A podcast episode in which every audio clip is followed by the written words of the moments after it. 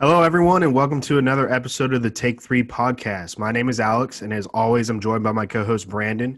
In this episode, we're going to break down game two of the NBA Finals between the Bucks and the Suns. It was another Suns W in Phoenix with a 118 to 108 win. I'm just going to go ahead and toss it over to Brandon right off the bat. What were your initial thoughts watching this game, and how much trouble are the Bucks really in? Um, the Bucks are. I mean, just to answer that off the rip, the Bucks are in a hell of a lot of trouble. Um, obviously going down 2-0. I know people say blah blah blah. The series, what the series never starts until the home team loses a game or something. Like we're not going to go with that shit. Like they're in real trouble. Um, Giannis was outstanding considering um, whatever knee injury he seemed to be bothered by it when he went down a couple times in the game, went to the bench. But I mean, I, I liked the Bucks early the Bucks defense. They definitely Coach Bud for once in his lifetime made some type of adjustment. They were playing a lot more aggressively on defense early and kind of forcing the Suns' hand and it really just but it never felt like this was going to work, right? It felt like this is going to slow down the Suns for a period of time. And it just felt like the Suns were missing shots. They were missing a lot of shots. I think Devin Booker started one of six, one of seven. And then DeAndre Ayton didn't give him much tonight. So it just like uh, it was they slowed him down. I like the adjustment, but I mean, when you look at it at the end of the day, uh, when you have Giannis who does his thing and gives you 42 and 12, and then you got two Olympians, two Team USA Olympians that are alongside of him that shoot a combined 32%. It's like you kind of need more, right? They brought these guys in. Middleton's maxed out, and they went out and got Jrue Holiday for um, for runs like this, for series like this. And uh, they didn't show up. That's point blank. I mean, Pat Connaughton. If Pat Connaughton's your second guy in the NBA Finals, you're in a hell of a lot of trouble. Is all I'll say. Yeah, I agree completely. Uh, the Bucks came out pretty good defensively, and clearly one of the adjustments was to have Jrue Holiday be much more aggressive offensively. But it, it doesn't really work if you shoot seven of twenty-one, right? And then you get Khris Middleton shooting five of sixteen, and like the Bucks came out really aggressive defensively, and then the Suns were just missing shots. But they just feel like a team of destiny when they get bailed out by I think it's eight first quarter threes. You got Cameron Payne making one, and then Mikal Bridges is going off, and Jay Crowder. So basically, you're not getting much offense from Ayton, Booker, and Paul, your three big guys, but yet you still take a lead within that first quarter, and the Bucks are playing well. It, it kind of figures like the Bucks are just outclassed. They're just not good enough as a team. You get 42 from Giannis, and they still lose by 10. That's a big margin in an NBA Finals game. 10 points is a lot. Yeah, it was. Um, yeah, it was just. I mean, it was kind of. I wouldn't say. I mean, it was kind of closer. I mean, at one point it was down to six down the stretch, so it was like closer. Was kind of what I expected. Right, the whistle tightened up. I don't think the Suns were struggling to get to the line all night, if I'm not mistaken. I think. Yeah, they only shot 14, 14 free throws. The Bucks had 23. So you kind of saw that whistle margin that a lot of people had took issue with in Game One. They uh, they kind of brought that disparity closer and Giannis was able to get to the line quite a bit. But I mean, yeah, this this thing kind of it it hinges on. I mean, Khris Middleton and Jrue Holiday are gonna have to show up Sunday night when they go back to Milwaukee. That's just point blank, or we might not come back to the desert because I mean, I think obviously game three is a must win if you go down three, but it really it's in danger of game three is a must win because I think if they lose game three, they're not even going to win a game at home. Like I said, I said Suns in five in the first one of these after game one or prior to game one. But it's in danger where I think if they were to lose game three and these guys don't get it together in game three, where it doesn't even go back to the desert. And uh, yeah, I mean, Giannis has got to be going back to the locker room tonight, looking at those guys and say, I mean, come on, you guys are, especially uh, Middleton, a guy that he arguably stayed in Milwaukee to be with, right? That's been his guy. He gave him praise through the Atlanta series when he was showing up, dumping in 23 in the third quarter and just doing his thing. So, I mean, it's time. It's weird that, uh, just a weird spot. Giannis played so well considering coming off a hyperextended knee and to, I don't like to even use this phrase of not get any help, but he was kind of, uh, he didn't really get any help alongside him. No, it just seemed like the Bucks as a team didn't really play well. Like Giannis, Giannis was super aggressive. He had a historic third quarter scoring 20 points and it just like wasn't really enough. Middleton and Holiday aren't really getting it done. And then coach i don't think uh, is doing a good job coaching this series. He pulled Uh, he took Jrue Holiday out of the game with four minutes left in the second quarter when like the game's like really in pivot at that point because they got outscored 30 to 16 in the second quarter. So those were like really important minutes. Jrue picked up his second foul, not his third, and he pulled him for like two minutes, which I don't know. I thought that was a silly decision. Like if you got this far with these guys, you need to trust Jrue Holiday, who's a veteran, one of the best defenders, maybe your best defender. You need to trust him that he's going to play smart and not pick up a third foul. I that seems like poor coaching to me. And then their best, I still think their best lineup is Giannis at the five. So Giannis, PJ Tucker, Middleton, Connaughton, and Jrue. And he didn't bring out that lineup until like three minutes left in the second half. And then he didn't bring it out in the first half.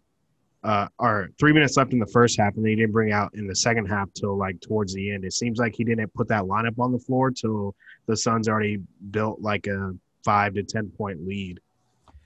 Yeah, I mean that's Coach Bud being Coach Bud. I can honestly sit here and think that he maybe never really they've never really planned to use that lineup. Uh, I mean, it should have been a plan. It should have been in the cards, but that's the only thing I can think about is how many reps have they got with that lineup. But yeah, I mean that's an obvious, especially when Connaughton's shooting like that. Although I did like Brook Lopez's defense, he was kind of more active and being able to defend those pick and rolls better. But it was also help when Jrue Holiday's going to fight through screens and uh, not leave him out to dry. But um, yeah, I mean, it just seems like they have a they just don't have the artillery. It just it feels so weird. It feels. I mean, when Bridges can toss in 27, Devin Booker he went nuclear throughout the stretch, firing in threes, and then I mean, although Cam Johnson and Cameron Payne didn't give him a ton, it's like those guys can get you buckets at some point when you need them in a game down the stretch of a series, even if it didn't happen tonight. It just feels like um, they just they don't have enough, and they definitely don't have enough coaching.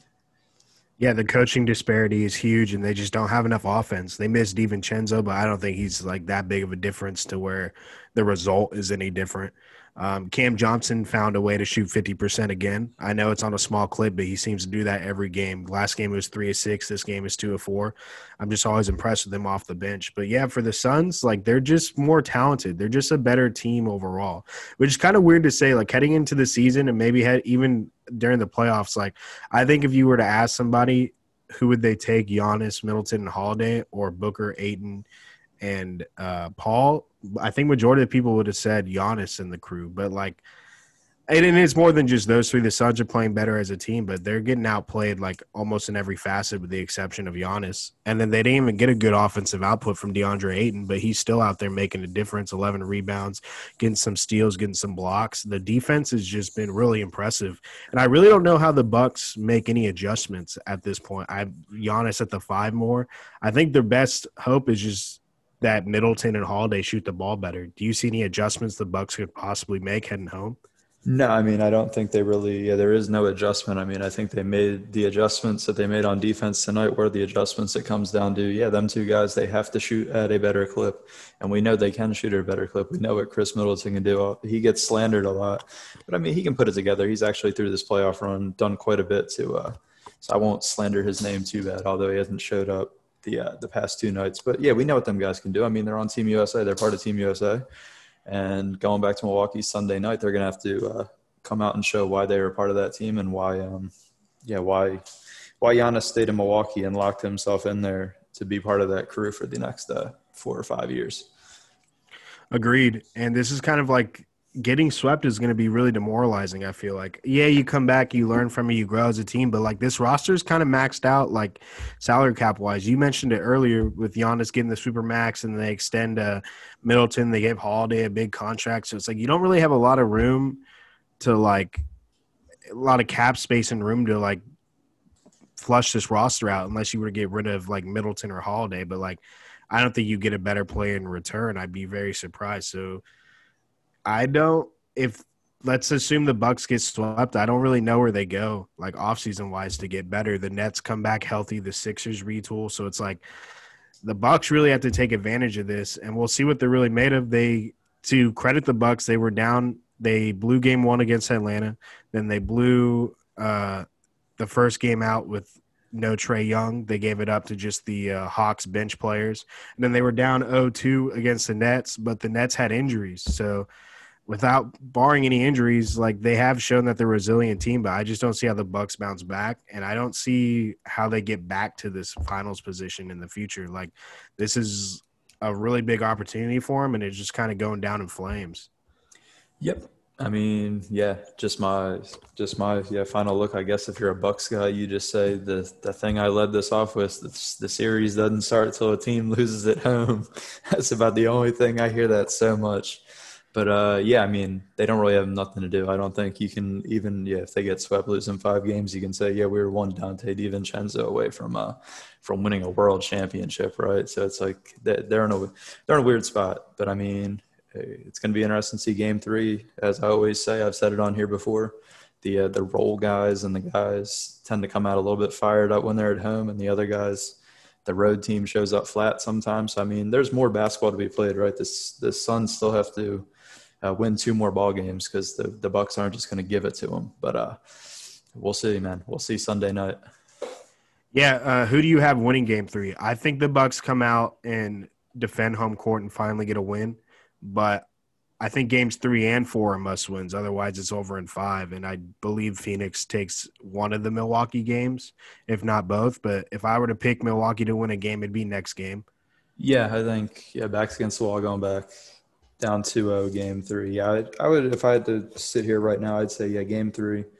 Uh, Giannis does his thing. Middleton and Holiday contribute how they should, and they uh, yeah, I think they'll take game three if they were going to take a game. Yeah, it looks like all signs are pointing towards the Phoenix Suns being uh, getting their first NBA championship, and good for them. And Chris Paul being in year 16, I'm happy for Chris Paul watching him uh, with the Rockets, and then it was the Clippers, just getting close and with on really great teams, never really getting it done. So I am happy for him.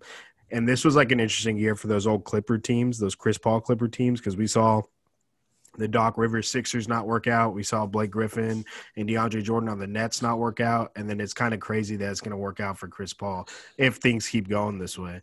I got a quick question for you. If the Suns win the championship, which we're assuming they are, who do you think is the MVP, Paul or Booker? Um, oh man, that's like weird. I think that's a hell of a tough one. It's like I feel like they give it to CP. I feel like CP3 would be favored just because of like this is probably it, right? That's probably the, the only time he's going to make the NBA Finals. But I think if I was sitting here right now, I'd probably give it to Devin Booker by like a slight notch, just because of what he did tonight. Like what he did tonight, kind of through two games, kind of really pushed it pushed it forward. Although what CP3 did in Game One was amazing, but I believe Booker Booker did his thing in Game One too. I think through two games tonight, with Booker hitting those contested threes and really coming on down the stretch. I'd give him like a slight edge as of right now if I had like a finals MVP vote. Yeah, I think I would give the slight edge to Booker. I think it's going to flip flop between their W's, whoever has like slightly bigger games, to be honest. But it's like the voters that vote. I wonder if they're just to feel like sentimental for Chris Paul. He finally gets in. They just kind of give it to him, or they're to crown Devin Booker as the superstar he is.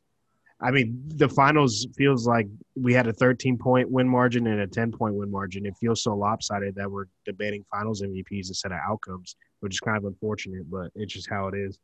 Uh, do you have any closing thoughts before we get out of here? Um, no. I mean, we just got to sit back. We got to see what uh, what Bucks role guys show up game three on Sunday night. I mean, it should be it should be interesting to watch what uh what they can do as they return home in front of that uh, crowd. I'm assuming that crowd will be going nuts because I mean that's the good thing about this series, right? We have two crowds that are starving for like a championship, and you really you feel that intensity in both. Uh, you you at least felt it in Phoenix, and I assume the same will happen when we go to Milwaukee. But now that's it for me, man. I'm ready, ready for Sunday night, ready to see what uh what we're gonna come back with. Agreed. The fans are ready and uh, hopefully Milwaukee can uh, defend home court so we can get a we can get a, a, uh, better final series and gets a little more interesting. But I think that's it for us on today's show. That's going to do it. Thank you all for listening, and we'll talk to y'all next episode.